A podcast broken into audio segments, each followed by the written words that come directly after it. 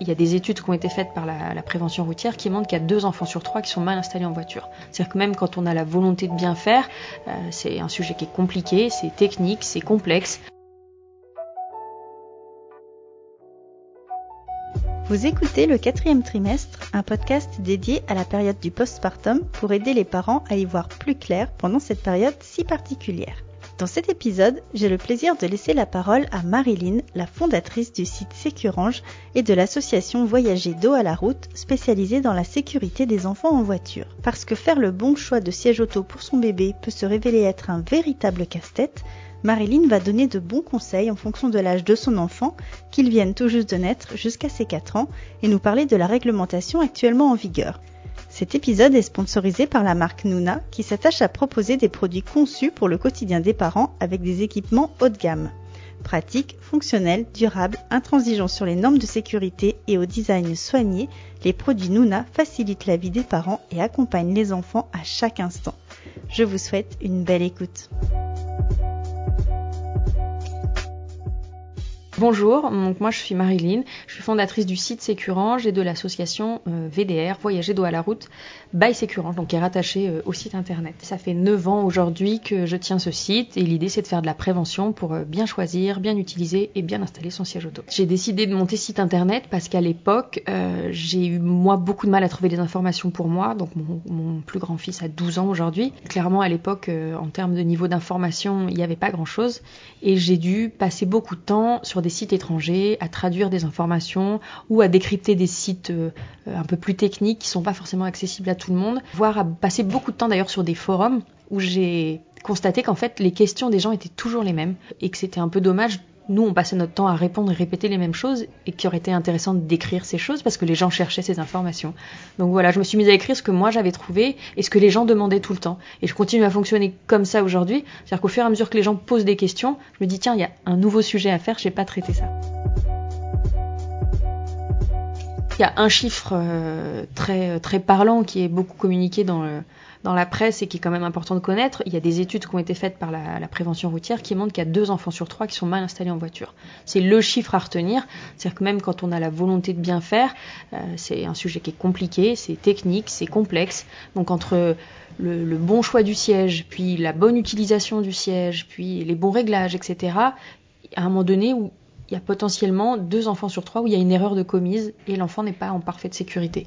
Donc oui, il y a du chemin à faire en, termes de prévention. Dans les erreurs les plus communes, il y a l'erreur du choix du bon siège, quel siège est vraiment adapté à mon enfant, à quel moment je change? Euh, ensuite, il y a les erreurs d'installation, c'est compliqué d'installer un siège auto. Au-delà des fixations de base qu'on va pouvoir éventuellement bien faire quand on suit le, schéma standard du, siège, il y a plein de petites règles d'utilisation qui sont dans les notices que les gens malheureusement ne lisent pas assez, qui va être par exemple comme euh, on utilise un réhausseur de retirer l'appui-tête du véhicule.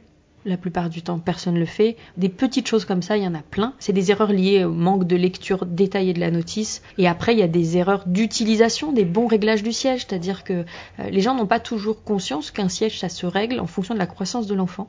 Et du coup, qu'il faut euh, adapter la hauteur de la tétière, ce qu'on appelle la tétière, l'espace qui est prévu pour la tête, la hauteur des harnais ou le bon serrage des harnais. On va essayer de résumer en quelques mots quel est le choix idéal pour un nouveau-né dès la naissance. Pour sa sécurité en voiture, l'idéal c'est d'utiliser une coque.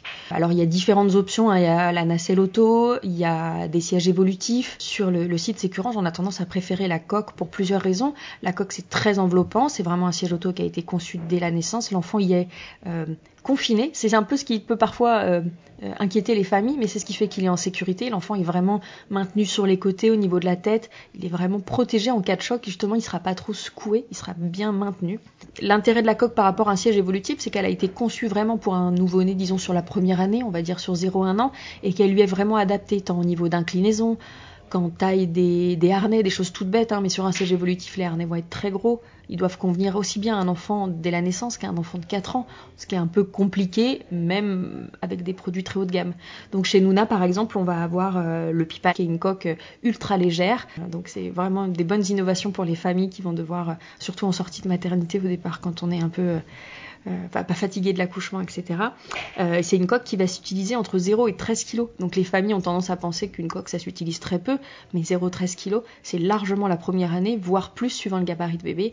Il faut penser à retirer les réducteurs et au fur et à mesure régler les hauteurs, comme on disait tout à l'heure, de harnais, de tétière, faire évoluer le siège avec la croissance de bébé.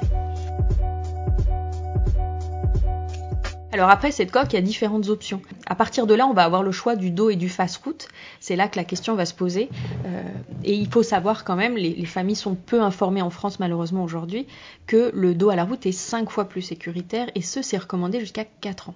Donc le siège deuxième âge, euh, donc il existe face route et dos route et il est vivement recommandé d'utiliser un siège deuxième âge dos route.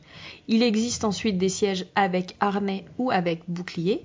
Euh, quand on est face route, on a le choix entre le harnais et le bouclier. Il faut savoir que c'est deux alternatives sommes toutes, les deux intéressantes euh, à choisir en fonction de son enfant. Euh, chaque mode de retenue a, ses avantages et ses inconvénients, on va dire. Donc c'est vraiment essayer en fonction de son enfant. Le harnais a l'avantage de pouvoir se régler en hauteur si on a un enfant qui est de petite taille ou voire qui est très grand. Mais voilà, l'idéal sur la tranche, donc on va dire le deuxième âge, c'est la tranche 0-4 ans, c'est de rester dos à la route. Euh, chez Nuna, on va avoir différents types de sièges qui vont permettre de le faire. On va avoir par exemple le Prime qui est homologué genre entre 0 et 105 cm ça fait une moyenne de 0,4 ans. Évidemment, ça va dépendre des enfants et de leur gabarit, mais ça vous donne une moyenne à peu près. Et il permet vraiment de rester dos à la route jusqu'à 105 cm. Après, on a quand même le choix de le faire pivoter et de l'utiliser face à la route si on le souhaite, euh, à partir de 15 mois minimum. La réglementation oblige au moins ces 15 mois. Après, les parents ont le choix. La réglementation pour le dos à la route, euh, pour le moment, malheureusement, elle est euh, encore euh, mixte parce qu'en fait, il y a deux types de réglementation qui cohabitent. On est en train de faire une transition. C'est ça qui est compliqué pour les familles. On a la réglementation historique qui est la plus connue, qui est R44. Un grand nombre de sièges sont encore homologués R44. Et ces sièges-là autorisaient le fast-route à partir de 9 kg. Donc si j'ai un ancien siège R44, je l'utilise selon cette réglementation et à partir de 9 kg, j'ai le droit de passer face à la route. Ce qui ne veut pas dire que je suis obligée. Ces sièges-là peuvent permettre, comme on disait euh, euh, pour, pour d'autres modèles, de rester dos à la route jusqu'à 18 kg sans aucun problème. Ils peuvent faire les deux, mais c'est possible.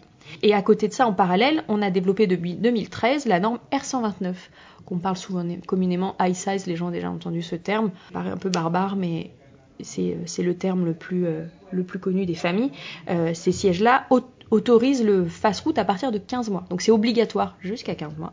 Et à partir de là, j'ai le choix. Mais comme on disait, on peut quand même continuer le doigt à la route. La réglementation autour des sièges auto, elle est européenne. Donc en fait, c'est la même partout en Europe mais les pratiques pour le coup sont différentes. C'est-à-dire que c'est pas parce qu'on a le droit de passer face route, comme on disait juste précédemment, que les gens passent face route. Et en effet, dans les pays scandinaves, la pratique commune est de continuer le dos à la route. C'est cinq fois plus sûr, jusqu'à 4 ans dans l'idéal, voire plus longtemps. C'est-à-dire qu'aujourd'hui, il y a des sièges, euh, les innovations là qui arrivent sur 2021-2022, là les dernières, elles permettent de rester dos à la route euh, jusqu'à 125 cm. Il y a des sièges qui montent jusqu'à 36 kg. L'idée n'est pas de rester dos à la route jusqu'à 10 ans, c'est plus de s'adapter à tous les gabarits d'enfants. Donc on peut vraiment rester dos à la route longtemps. Et dans les pays scandinaves, ça se fait, mais de manière évidente. En fait, chez eux, ne comprennent pas pourquoi nous, on passe face route, dans la mesure où c'est plus dangereux. Euh, voilà, on a beaucoup d'idées reçues finalement chez nous en France sur le dos de route. Déjà parce qu'on n'a pas l'habitude et qu'on se dit que si légalement on a le droit de passer face route, c'est que ça doit être aussi sûr ce qui n'est pas forcément le cas comme beaucoup de choses de consommation courante malheureusement. Et puis on se pose beaucoup des questions sur la place pour les jambes, euh, on a des a priori sur le confort de l'enfant, on a des a priori sur la visibilité de l'enfant, qui en vrai sont très bonnes, il n'y a pas de problème de confort, c'est souvent plus des inquiétudes de parents que des inquiétudes d'enfants. Il existe euh, globalement deux types de fixation. Soit je fixe mon siège entièrement avec la ceinture de sécurité trois points du véhicule, soit j'utilise le système isofix. Est-ce qu'il y a un système qui est plus sûr? Euh, on va dire que sur le papier, euh, à siège bien installé, non, c'est aussi sûr l'un que l'autre. En revanche, il est, évident que l'utilisation de la ceinture de sécurité est plus complexe à faire. Il y a souvent des passages un peu, il faut passer à un endroit bien précis, il faut vérifier la tension, etc. C'est soumis à erreur. Donc si je commets une erreur d'utilisation avec la ceinture, oui, je réduis la sécurité de mon siège. Maintenant, euh, j'essaye de ne pas culpabiliser les familles parce que oui, un siège isofix c'est un peu plus cher. S'ils sont vigilants, s'ils sont consciencieux, qu'ils lisent bien leur notice et qu'ils installent bien un siège ceinturé, c'est aussi fiable et aussi sûr qu'un siège isofix. Maintenant, tout l'intérêt de l'isofix, c'est que ça se contente d'être un crochet dans la voiture, enfin, oui, un anneau dans la voiture et un crochet sur le siège. en général, on n'a qu'à connecter les deux, clac, c'est vraiment euh, une prise, quoi. Donc oui, ça réduit énormément le risque d'erreur et ça augmente de fait la sécurité de ce point de vue-là. Alors chez Nuna, du coup, euh, on a majoritairement maintenant des sièges isofixes. De toute façon, l'idée c'est de s'orienter de plus en plus euh, dans cette direction-là, puisque euh, le, but de la nouvelle réglementation R129 iSize, c'est de tenter de réduire un maximum les erreurs d'utilisation.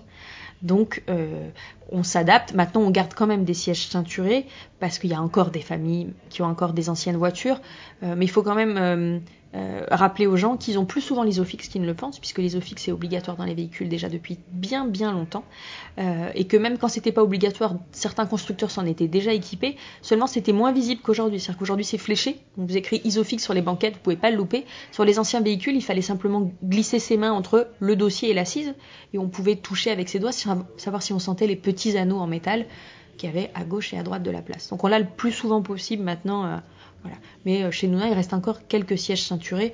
C'est évident qu'il faut euh, ne pas oublier qu'il y a encore des familles qui ne sont pas équipées. Le mode de vie, il impacte un petit peu certains choix euh, quant au siège auto, oui. par exemple, est-ce qu'on décide de faire l'achat d'une base pour son, pour son siège bébé? Donc la base, c'est un système qui va se fixer dans la voiture et j'aurai plus qu'à clipper, déclipper mon siège dessus. Souvent, on me demande est-ce qu'il faut que j'en achète une absolument? Et là, souvent, je, je demande aux familles quel est leur mode de vie. C'est-à-dire que s'ils utilisent la voiture euh, une fois de temps en temps le week-end ou pour aller chez mamie euh, de façon très ponctuelle et que leur budget est un peu serré, non, c'est pas indispensable. Bien fixer sa coque euh, comme une pipe de chez Nuna qui se fixe aussi avec la ceinture, il n'y a pas de souci si on fait bien le passage ceinture. Alors ça c'est pareil, c'est une des erreurs les plus communes, c'est de mal passer la ceinture sur le siège coque. Donc j'invite vraiment les parents à faire ça bien avant la naissance, de faire des tests et de manipuler. En revanche, si les parents sont amenés à utiliser euh, la voiture tous les jours parce que bah, pour aller à la crèche ou pour accompagner les grands à l'école ou voilà ils ont un mode de vie où ils vont devoir faire ces manipulations matin et soir tous les jours. S'ils peuvent se le permettre je les invite grandement à prendre une base parce que oui ça va leur éviter les manipulations et les risques d'erreur. Après sur les sièges qui suivent c'est peut-être un peu moins sujet si si on a une ou deux voitures. Euh, souvent les gens font le choix euh, de regarder leur voiture principale et leur voiture qu'ils utilisent un peu au quotidien. Ils choisissent des sièges un peu différents. Ou si c'est les grands-parents qui gardent les enfants, ils vont être amenés d'acheter un siège aussi pour les grands-parents. Donc souvent ils font plus attention peut-être à des sièges plus faciles à utiliser, un peu moins techniques pour la voiture des grands-parents. Et puis ils ont des fois un budget un peu inférieur. Donc oui, ça impacte un peu. Après, on essaye plutôt de choisir un siège en fonction de la fixation qui est disponible dans sa voiture. On vérifie bien que c'est compatible.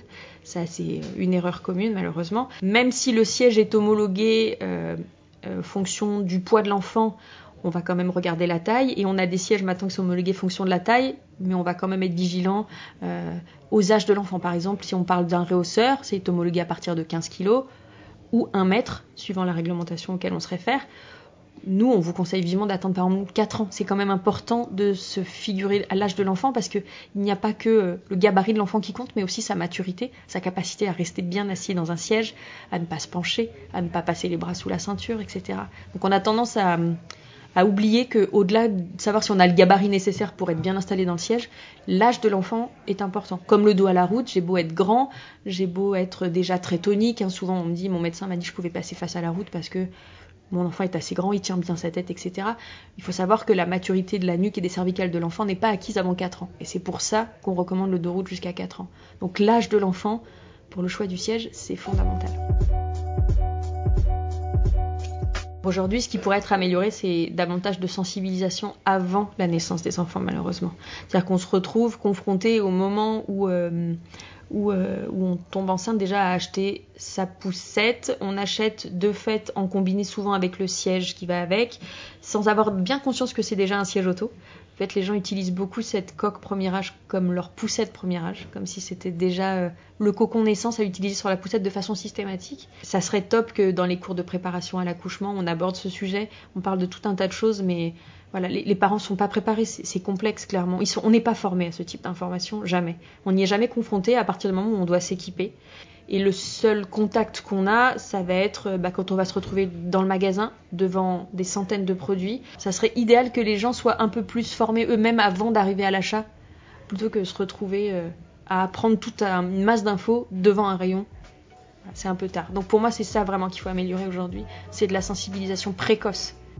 Un immense merci à Marilyn pour ses précieux conseils avisés et à Nouna pour la confiance accordée au quatrième trimestre. J'espère que cet épisode vous aura plu et vous aura été utile. Je vous dis à très bientôt